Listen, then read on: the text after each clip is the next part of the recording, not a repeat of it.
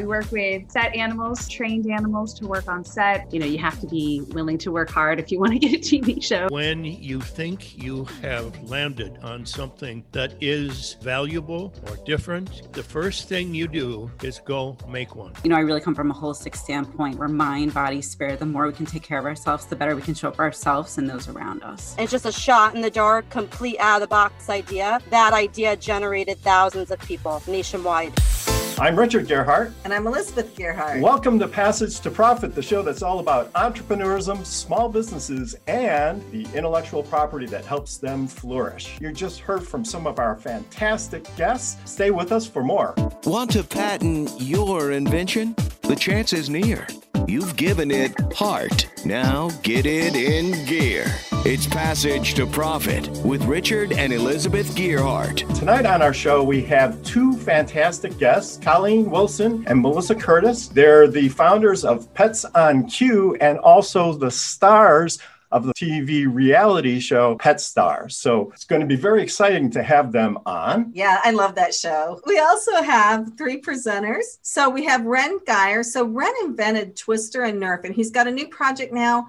And I went on his site and looked at it. And if you have kids, this is really what you want them to be watching. I'm not going to say anymore. We'll let him do the talking. And then we have Jennifer Shapiro Lee, who I met through networking, who I just love. And she is a psychotherapist, meditation, mindfulness instructor, and she gives seminars. She's she's an amazing person. Prepare you, to be mindful. Yeah, yeah, you want to hear what she has to say.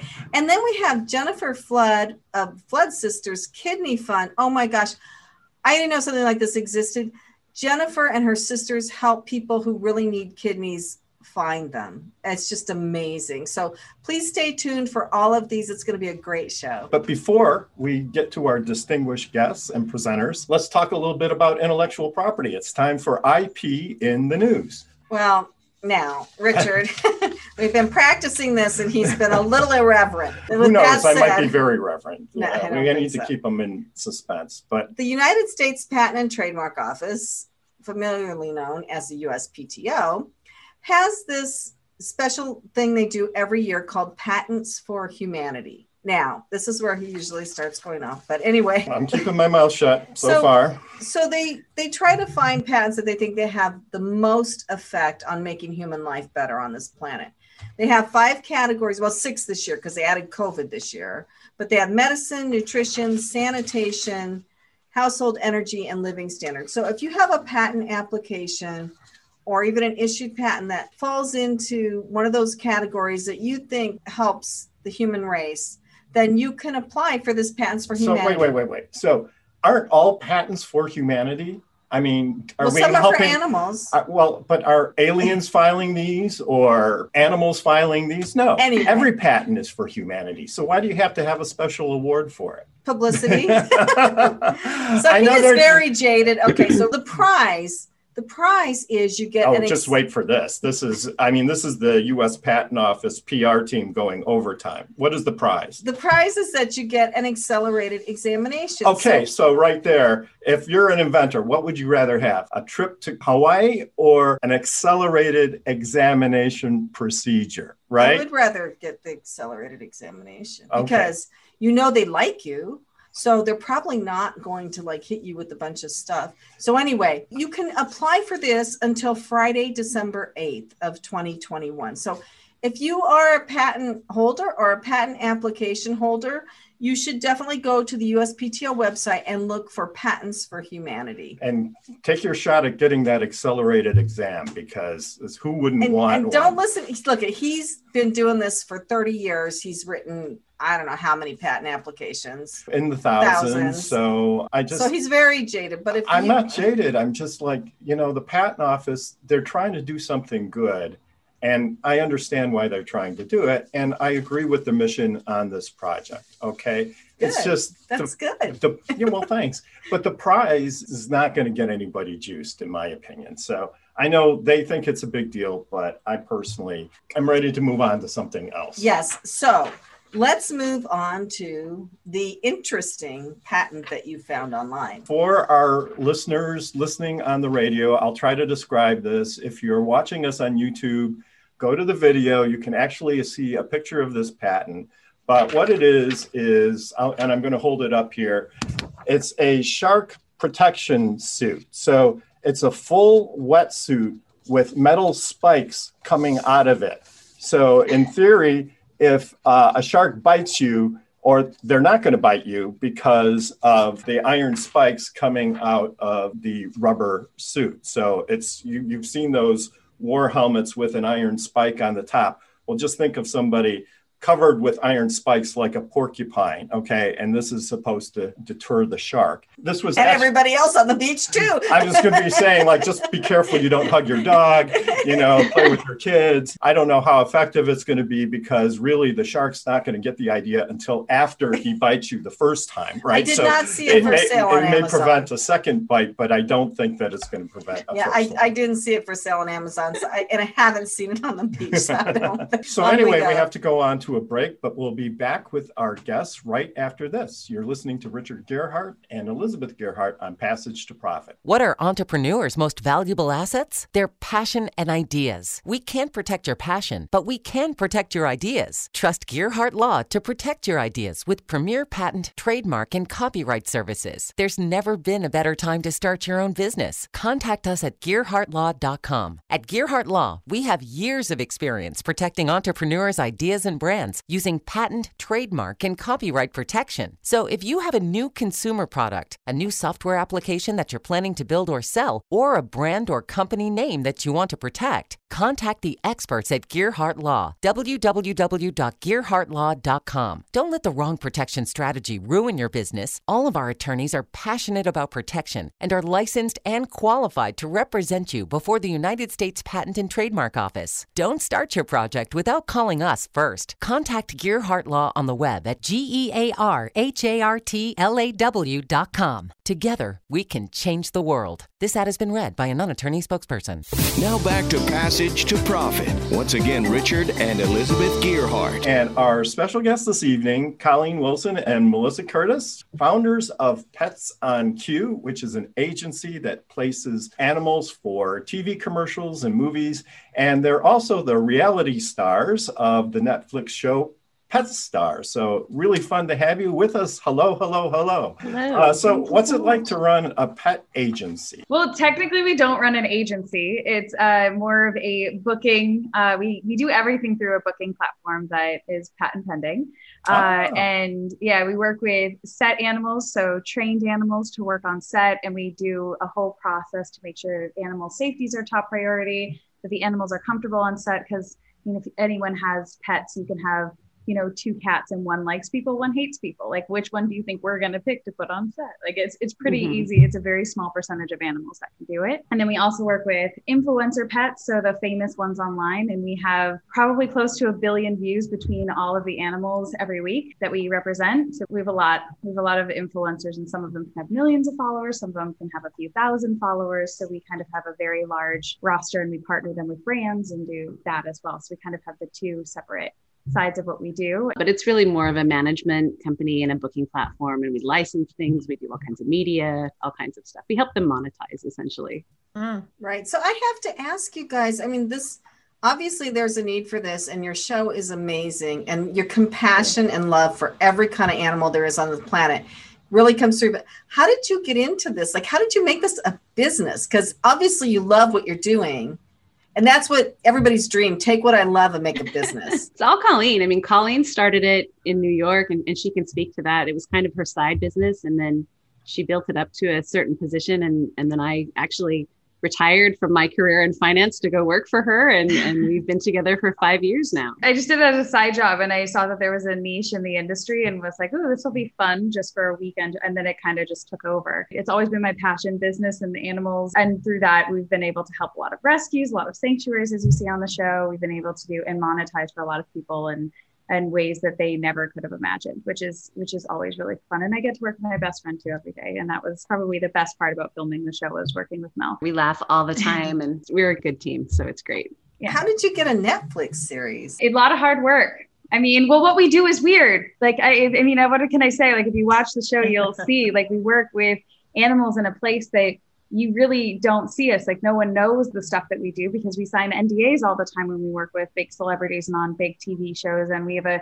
a huge show coming up and we can't say anything about it because we're behind the camera all the time with the animals and doing the casting of the animals and whatnot. And you don't you don't know about what we do. And it was kind of a sneak peek and behind the scenes of that. And I think people are fascinated by it because they don't exactly. even realize it's an industry. The fact that, you know, some famous cats are making six figures or and that's not just one, like we have no, many of them that do uh, dogs and that there are you know different ways for sanctuaries to make money now and there are different ways to do it. it's it's just kind of an interesting very weird concept similar to patents like it has to, to have a tv show you have to have something unique and that you're passionate exactly. about and end up being a lot about mel and i and our chemistry and the show and just working with animals so I think that Netflix kind of just took a shot on us and it was mm-hmm. just the coolest experience ever. Yeah, we had a lot of fun. I mean, we pitched the show and, you know, I mean, we've been working on it for a while. It took us a while to get where we are, but it was a super fun journey. And, um, you know, you have to be willing to work hard if you want to get a TV show and and go out and pitch and stuff. And that's basically what we did. And, and, you know, luckily doors open for us and here we are. So we're excited to, you know, have the opportunity to share what we do with the world and then also make them laugh. I mean, we've had a lot of fun. We laugh all the time. So yeah. Great. Also, we live in LA. Like yeah. that makes it easier to go to yeah. the, the, casting stuff and people find out about it more. I have one comment and then I want to hand it to Richard. And my one comment is until I watched your show, I did not know that they had Reiki and crystal therapy for dogs. Right, of course in, they do. In, it's in, taken over. Therapy or something or intuition therapy. that was amazing. So, so, do you have a question? you know, lots of people really love their pets and they think their pets are great. And I'm sure a lot of people think their pets would be really great on TV. And I'm yes. you have to deal with a lot of disappointments because yes. people I mean, it's almost worse than being a person, right? It's your pet that's not making the grade. How do you? There's a show, show parent quality to these animal owners for right. sure. And I mean, Colleen and I can't go to dinner and chat about work without people literally running over, going, "Here's a picture of my cat." Here's a picture of the dog. Oh my gosh, my pet famous? And we're like, we don't make animals famous. We just work with it. You know, it's just it's interesting. People people love their pets a little too yeah. much sometimes. Melissa's a lot nicer than I am too. Yes. So I'm just like, no. and I'm like, well, maybe let's talk. You know, maybe if you worked on this, this, and this, and then yeah, I am I'm more in tune with the animal side of it, and Mel's more in tune with people and being nicer to them. Uh, so it's more so like I can tell when the animals don't want to be there, and I'm not going to hire an animal that isn't going to have fun on set. That doesn't, because I mean, you know, people are like that too, and same with kids. But the kids can talk back to their parents and say, "I don't want to be here." The pets do non-verbally, and that's where my role comes in. And Mel's like translating my feelings to the owners in a nicer way. But yeah, that's that's we deal with that a lot. Like I would say out of like probably what 25 animals that can apply, maybe two or three are good enough to do set work. Oh wow. Yeah. Maybe, maybe. Mm-hmm. And those are the ones that have already made it to that point. It's very hard. It's very hard to get into mm-hmm. that industry with animals. You have to be very well trained and socialized and yeah. We hope you'll stick around for the rest of the show, but right now we have to take a commercial break. So you're listening or watching Passage to Profit, WOR 710, the voice of New York, and we'll be back right after this. There's never been a better time to start your own business. The opportunities are infinite and only limited by your imagination and enthusiasm. At Gearhart Law, we believe the most successful companies all have one thing in common they start with a solid foundation first. Gearhart Law has years of experience protecting entrepreneurs' ideas and brands using patent, trademark, and copyright protection. So if you have a new consumer product, a new software application that you're planning to build or sell, or a brand or company, company name that you want to protect, contact the experts at www.gearhartlaw.com. Our professionals will create a custom strategy designed to fit your needs and your budget. All of our attorneys are passionate about protection, licensed, and qualified to represent you before the United States Patent and Trademark Office. Don't start your project without calling us first. Visit gearhartlaw.com. Together, we can change the world. Visit G E A R H A R T L A W.com. This ad has been read by a non attorney spokesperson.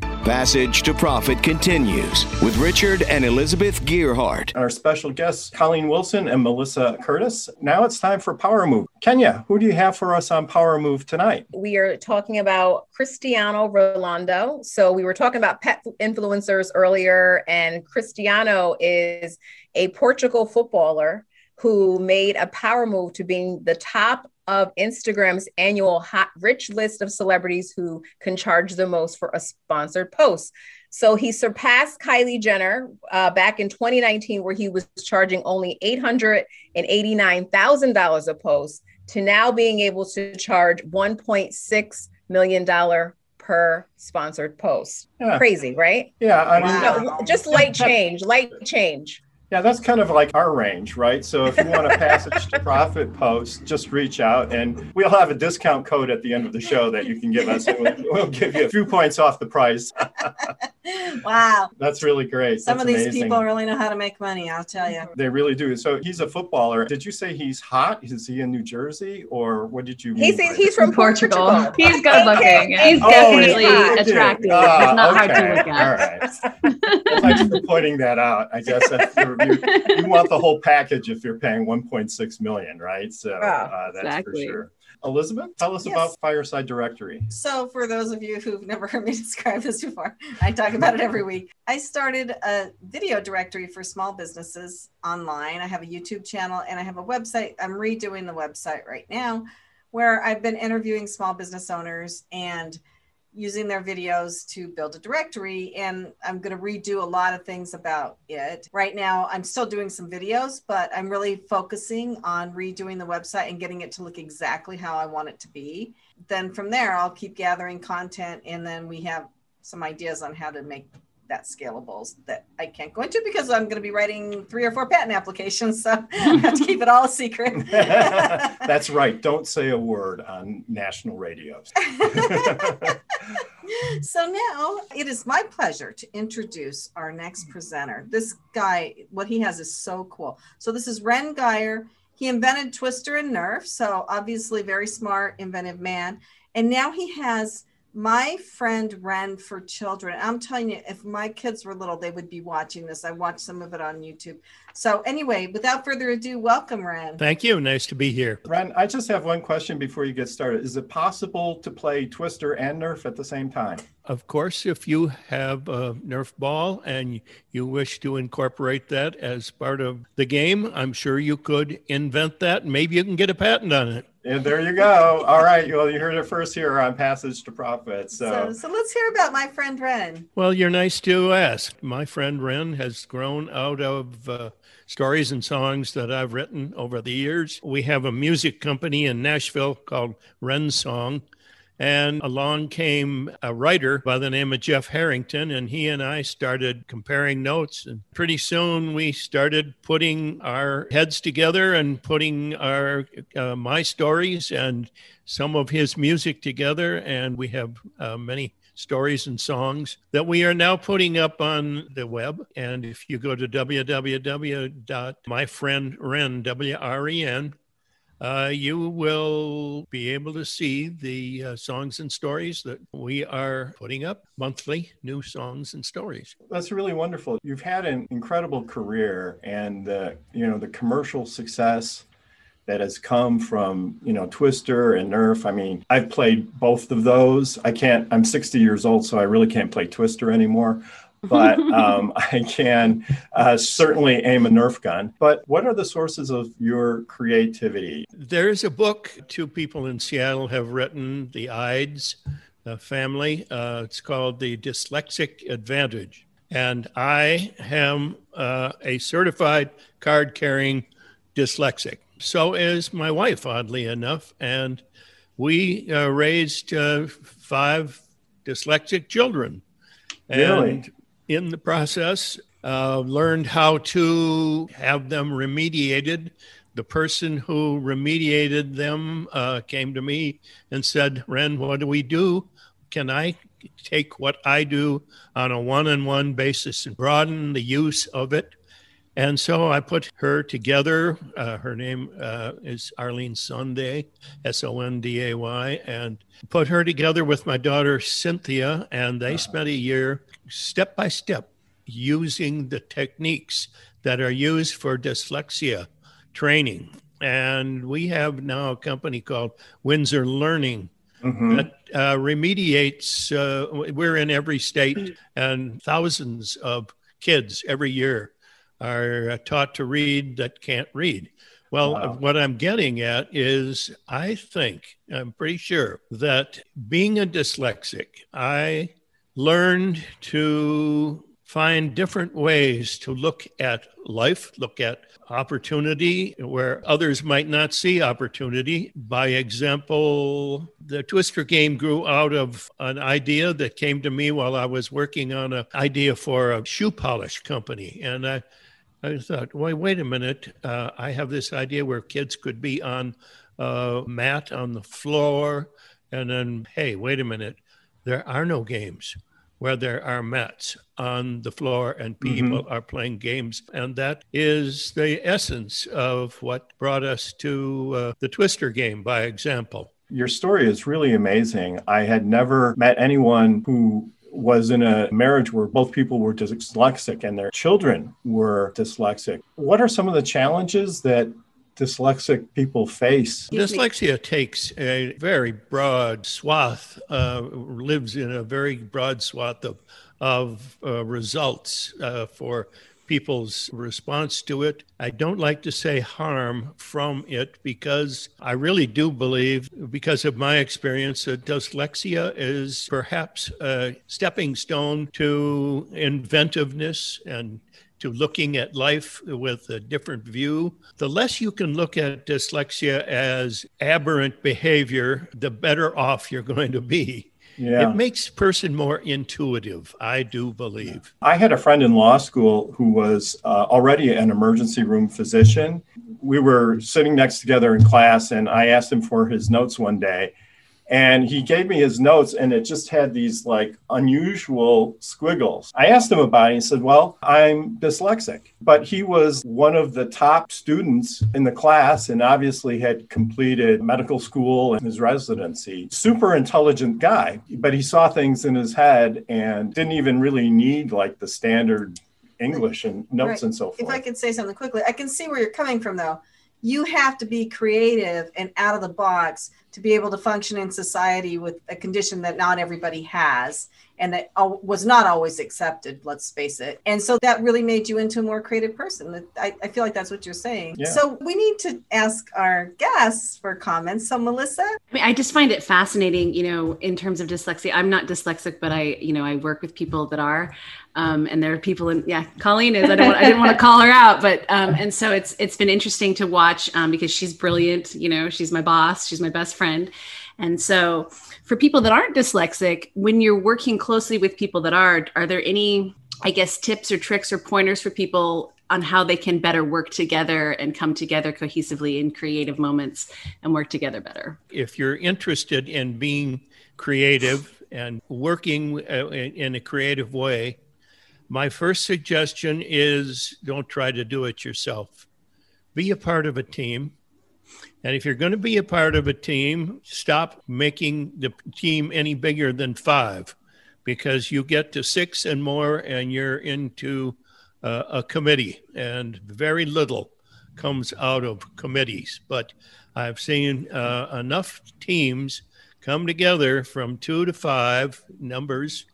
And if you're going to be creative uh, and you want to have a cue to being creative, one thing we do in our team meetings is we insist on wherever possible the question that anybody asks is what happens if?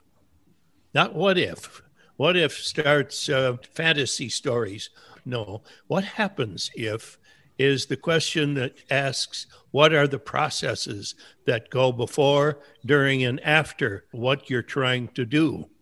And what I encourage people to do when they're looking to be creative is make sure that when you think you have landed on something that is valuable or different or has possibilities, the first thing you do is go make one.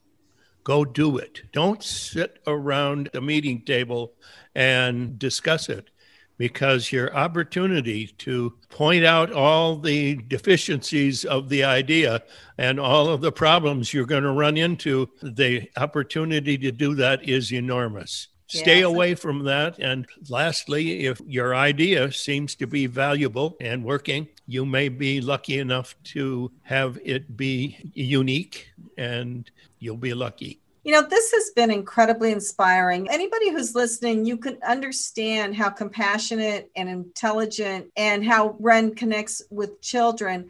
Really, I would highly encourage you to watch My Friend Ren because it is content presented for children in a very different way that I think is much better for their nervous systems, quite honestly, than, what, than what's on TV now.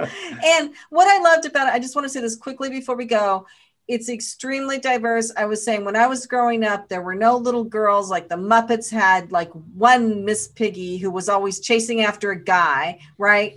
And hmm. this show has everybody in it, so you your child can see themselves. So I love that I about it. too. appreciate those kind words, Elizabeth. Thank you. We are having fun putting them up, and we need viewers and subscribers. Yeah, so please, it's my friend Ren, Ren spelled W R E N. It's a YouTube channel, it's a website. Please check this out for your kids. They will thank you later. So, anyway, you're listening to Passage to Profit, the Inventor Show with Richard and Elizabeth Gearhart. Our special guests, the stars of Pet Stars on Netflix, Colleen Wilson and Melissa Curtis. And we are on WOR 710, the voice of New York. And we will be right back. Hi, I'm Lisa Ascolese, the inventress, founder, CEO, and president of Inventing A to Z. I've been inventing products for over 38 years. Hundreds of products later and dozens of patents. I help people develop products and put them on the market from concept to fruition. I bring them to some of the top shopping networks in the world QVC, HSN, Evine Live, and retail stores. Have you ever said to yourself, someone should invent that thing? Well, I say, why not? Make it you. If you want to know how to develop a product from concept to fruition the right way, contact me, Lisa Ascolese, the inventress. Go to inventing, A T O Z.com, inventing A to Z.com. Email me, lisa at inventing A to Z.com. Treat yourself to a day chock full of networking, education, music, shopping, and fun. Go to my website, inventing A T O Z.com. Now back to Passage to Profit. Once again, Richard and Elizabeth Gearhart. If you're just joining us, our show will be a podcast tomorrow and will also be on our YouTube channel. I'll tell you, we have had some amazing discussions so far and we're ready for a couple more, actually. So, our next guest is Jennifer Shapiro Lee. I met Jennifer through networking. I was so impressed with her. She's a psychotherapist, meditation, mindfulness. She gives presentations and Without further ado, welcome, Jennifer. Thank you for having me here. I'm looking forward to being here today. So, I'm the founder and director of a psychotherapy practice located in Roslyn, New York. Between myself and my team, we can treat all mental health conditions and really any age range, children to adolescents to adults. Then within my practice, I ended up getting into mindfulness and meditation because the research showed how helpful it is for people dealing with stress, and anxiety. So I ended up going after a certification as a teacher in that. And then later on, I ended up going and bringing that into companies and organizations. And really, my passion is to speak publicly. I speak on all media outlets about decreasing the stigma and silence behind mental health conditions. I want people to know that just like if you broke an arm, there's treatment for that. Same with mental health. With mental health, there is treatment and ways to help. So just bringing this out into the conversation is really important. How do you feel the attitudes toward mental health treatment have changed over the years? Well, I think one silver lining of COVID is that there's more talk of that now. A lot of people suffered, almost everyone suffered in some way throughout COVID, and it helped normalize a bit of the mental health stuff. And pe- more people are seeking help now more than ever. I mean, I see that in my practice, so do all mental health professionals.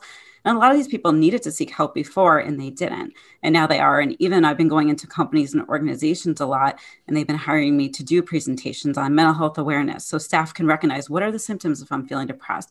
What does it mean if I'm feeling anxious? And how do I get help? You know, and also um, companies are bringing me in to speak about coping skills, self care. How does mindfulness and meditation help your well being? So I think right now there's really people are recognizing the need to take care of our well being. And, you know, I really come from a holistic standpoint where mind, body, spirit, the more we can take care of ourselves, the better we can show up for ourselves and those around us. So, Jennifer, how did you get into this? I had a really successful career in the fashion industry, actually. I was in um, sales and merchandising. I had a team underneath me.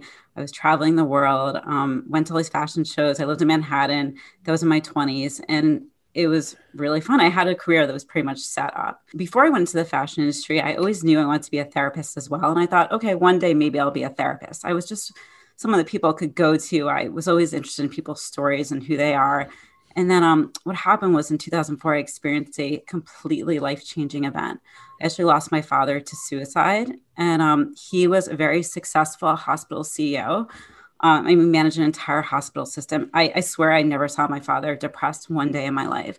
I found out after he passed that he had gone to an outside community to get medication for depression because he didn't want, because of his status, he didn't want anyone to know. So I had actually applied to grad school to be a therapist while my father was alive, never even knowing my father was depressed. I got in, I didn't go. And I thought, okay, this great career in fashion. But then um, three years later, after he passed, my life completely changed. I ended up applying to Columbia University for grad school. I gave up my team, my career, and I went back and I, I really changed everything I was doing. And it was almost like I always thought I was meant to do that. It was almost like my why found me, even though it was the worst thing I could ever go through. From there, you know, I I love what I do and I feel like it's such a rewarding career. And I've seen clients of mine, I've seen people, people in companies, uh, individual clients, couples, whatever it may be, really transform their lives for the better. And I know it's possible. Do you feel like you've fully coped with your dad's suicide? I did. I, I practice what I preach, right? So I went and I got therapy myself. I learned about meditation. I learned, I, I help myself. I mean, obviously there's days it still affects me. I mean, that's the truth, but of course it will. I think it always will in some way, but I feel like I've done my personal work. And I think the more personal work I can do myself, I can be best to help other people. So I really, you know, I not only do I, I'm very trained, I have tons of different trainings and education and skills, but I, I also have went through stuff myself and I learned that, you know, I can move on with my life and things can get better. Obviously I'll never forget them, but things I still I still have a life. I have kids now. I have my own life right now. Wow. So Colleen, do you have a comment or question? Yeah, I actually saw online. Um, was it is the rapid eye movement that you do? It's called eye movement desensitization reprocessing. It is one of the number one treatments out there right now for trauma. So I went and I got trained in over 100 hours to be able to do this. And I have so many clients that I've dealt with all sorts of trauma. I mean, it can be any trauma from you know, having been in a natural disaster to an assault to just anxiety to a fear maybe of dogs. I mean, it really ranges. It's called bilateral stimulation, where not only are you doing talking, but they're also looking at something, which might mean I can give you an example. Is for example, while they're following my hand, like I could go like that and they follow my hand while I have them think of a memory. And what happens is with doing that, it changes the neural pathways in our brain. So it doesn't mean we're going to forget the memory. It just means the way we're going to respond um, changes. So I could have someone come in, for example, and say, "I'm not worthy." Maybe that's their their belief from a trauma, and then the idea is the trauma is never going to change, but they are going to leave after the treatment, and they are going to feel worthy and empowered in their life. Going back to COVID, you know, I have said jokingly to my husband, I feel like the whole world has PTSD from COVID but I feel like that's true. I mean, I've said it kind of in jest, but I feel like that's true. And for those of us with kids, um, I know, you know, my kids were very resilient. They both had to leave school. My college age daughter and my my elementary school daughter, they both left school and were learning at home. And now they're both going back to school this year.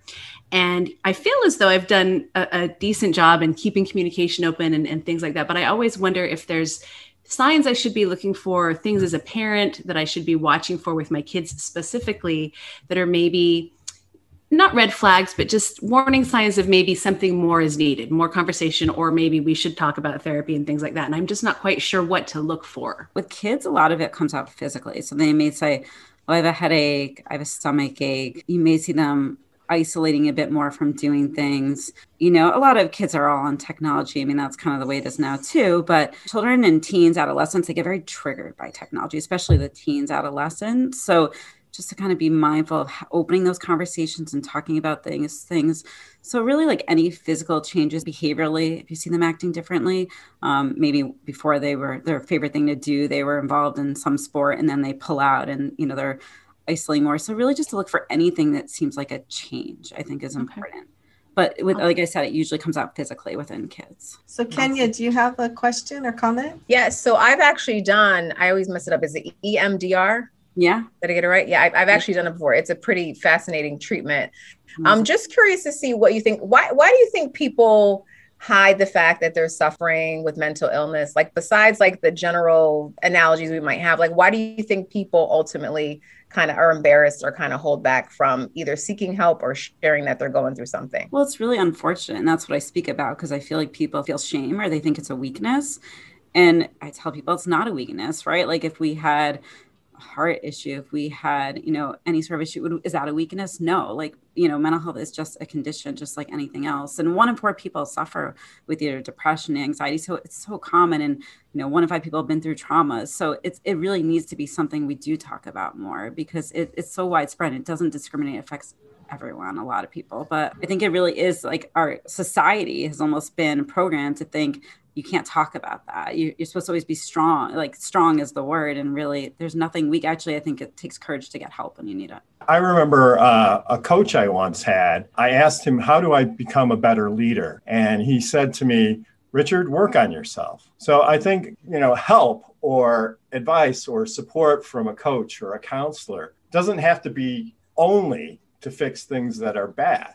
They can mm. help you grow in new ways that are good. And I think by healing some of the old wounds, you can do more than you could before. And so, you know, maybe we need to start thinking of these as opportunities for growth instead of fixing something that's broken. Definitely help you become the best version of yourself. I mean, it's all about growth and change and transformation. Yeah, and I want to go back to Melissa's point. It would be very nice if we could destigmatize this for the next generation because these kids have been suffering. I mean, let's mm-hmm. just face it. And even before COVID, with all the internet bullying, all this crap that goes on in their lives that, quite honestly, we didn't have to deal with. And they need the help more than anybody, probably more than we, I don't know. We well, it, probably, not but, more than us, but no. no. So if you can destigmatize that for the next generation, that's huge, Jennifer. This is a very, at least for our generation, very unusual event where there's sort of been this mass catastrophe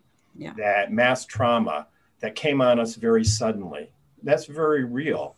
I mean, I would have never expected that to happen or live through something like that. And this generation is going to live through that. And they may never achieve the level of comfort and safety that you know I grew up with. But that's just going to be part of the society's fabric going forward. You know, it's like my dad who grew up during the Great Depression. He was scarred by that. You know, we can help him cope, but I don't think we can change the experience. I mean, change is a constant in life. It is, but you know, we're resilient. So people have gone through major, very hard things in their life, and just to know that they're resilient and they can get through it. And I think being vulnerable and talking about these things actually builds connection instead of us hiding underneath the surface. It's really a way we can all really relate and connect together in bigger picture and help decrease the stigma. I agree. People need to share their stories. There should not be a stigma of getting help when you need it. Everybody needs it at some time in their life and hopefully we'll get to that point where everybody gets it when they need it. But right now, unfortunately,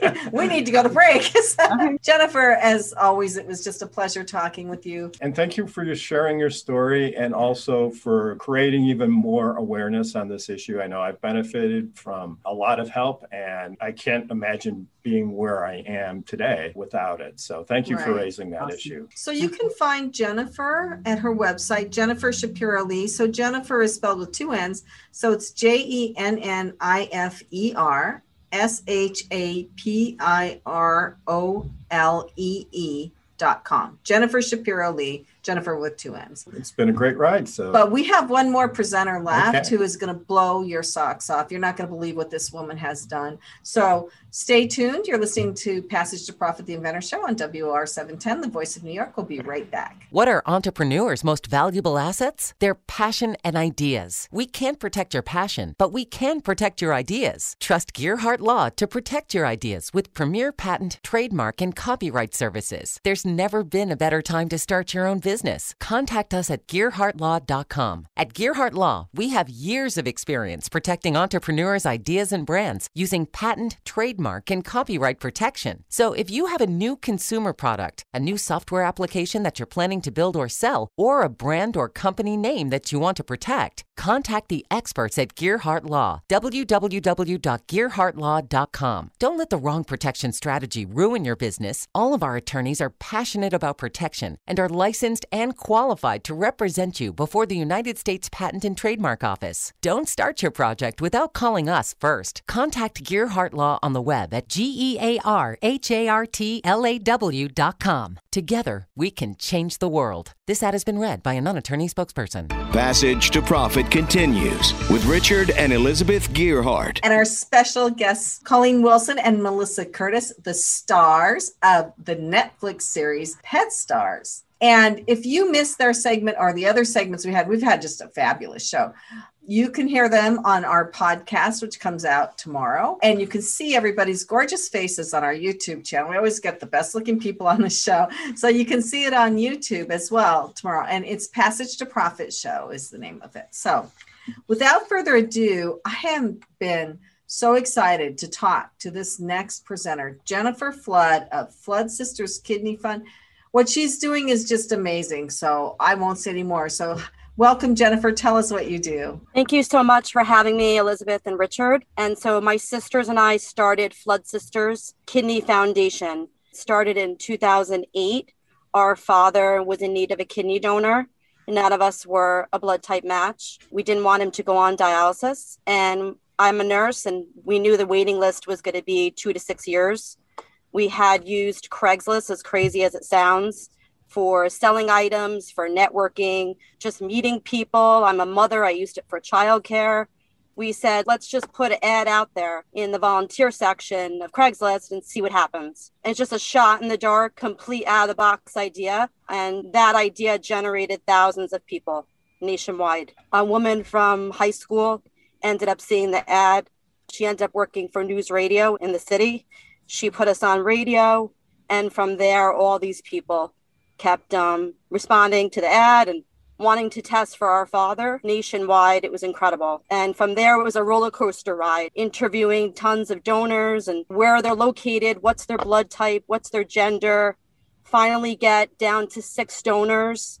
Um, and then we have to deal with hospitals at the time. They weren't doing living donor transplants in 2008, let alone from a complete stranger. So we had medical barriers at hospitals not wanting to do the transplant because it was a stranger. Um, so we had to cover it up and say these people were our friends, that we knew them. And that's basically how we had to go about it. And uh, we found the perfect hospital for our father. And he was transplanted in 2009 from a complete stranger in uh, Monterey, California. Amazing. That is unbelievable. First of all, hats off to all of the kidney donors out there.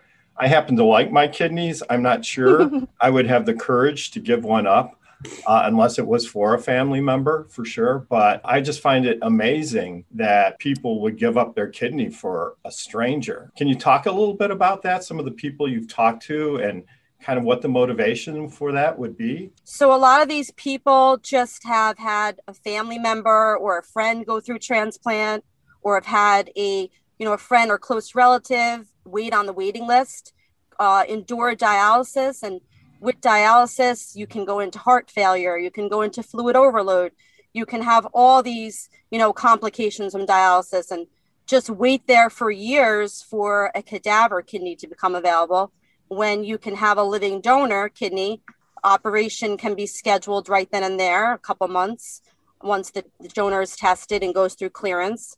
And the donor the living donor kidney lasts so much longer than it would from a cadaver as well as people don't understand that when you receive a cadaver transplant that kidney is sitting in preservatives before it even gets transplanted and it doesn't work right away a lot of times. It has to be jump started. So sometimes people after transplant have to go on dialysis for a bit to jump start the cadaver kidney. So living donation is really best. So now you've continued this since your father and you're helping all sorts of people all over the place. So can you tell us a little bit about how your site works?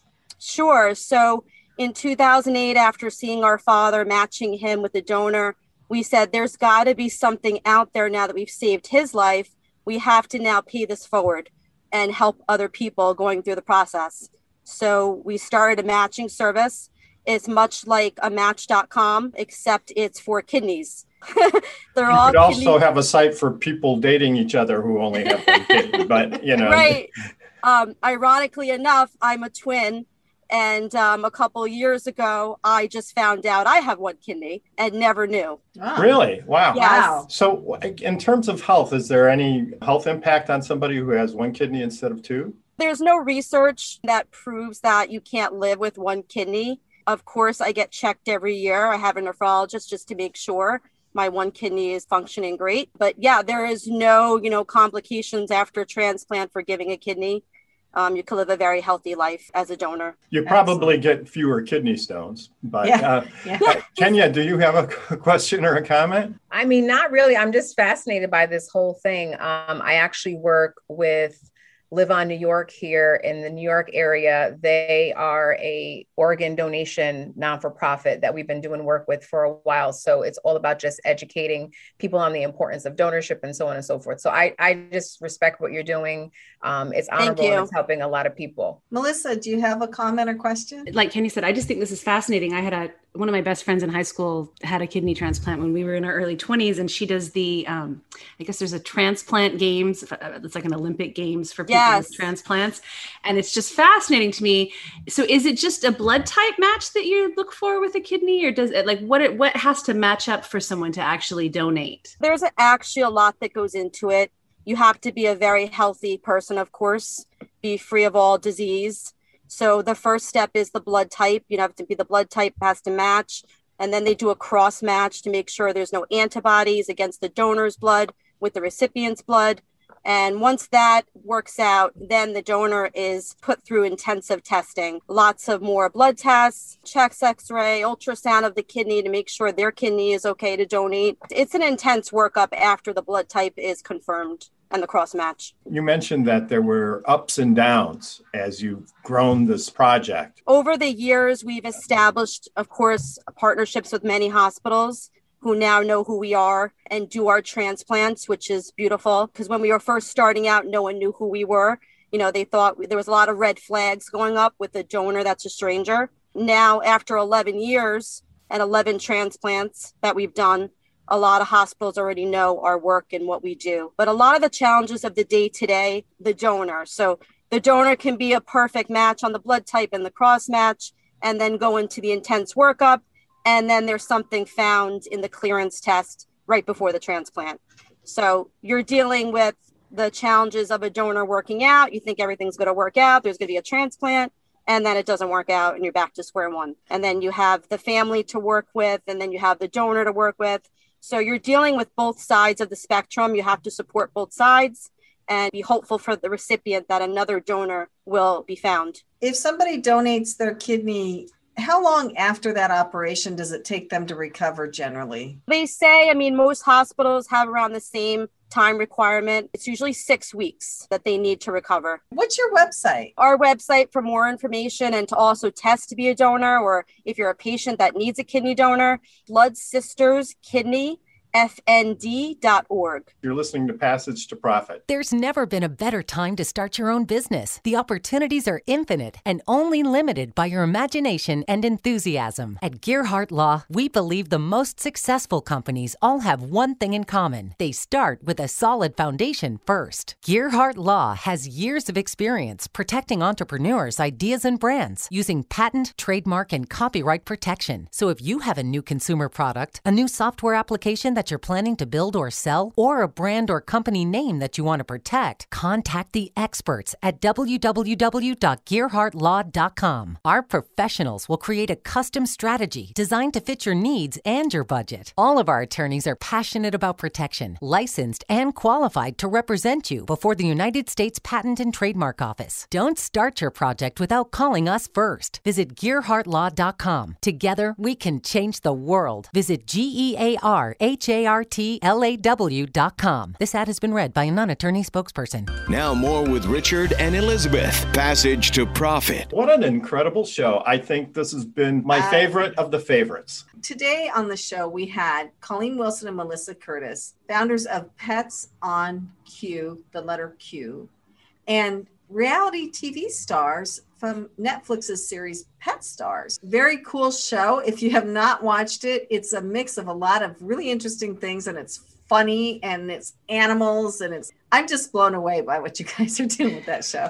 Coming to a Netflix channel near you. yes. And so if you want to do a commercial and you need animals in it, or you want to do anything with the animals that are trained and that have their own following that are influencers, you can go to their website. We should have some animals on our show. Yeah. Perfect for radio. Yeah. It's um pets on Q, the letter Q. So petsonq.com. com, And then we had Ren Guyer with my friend Ren.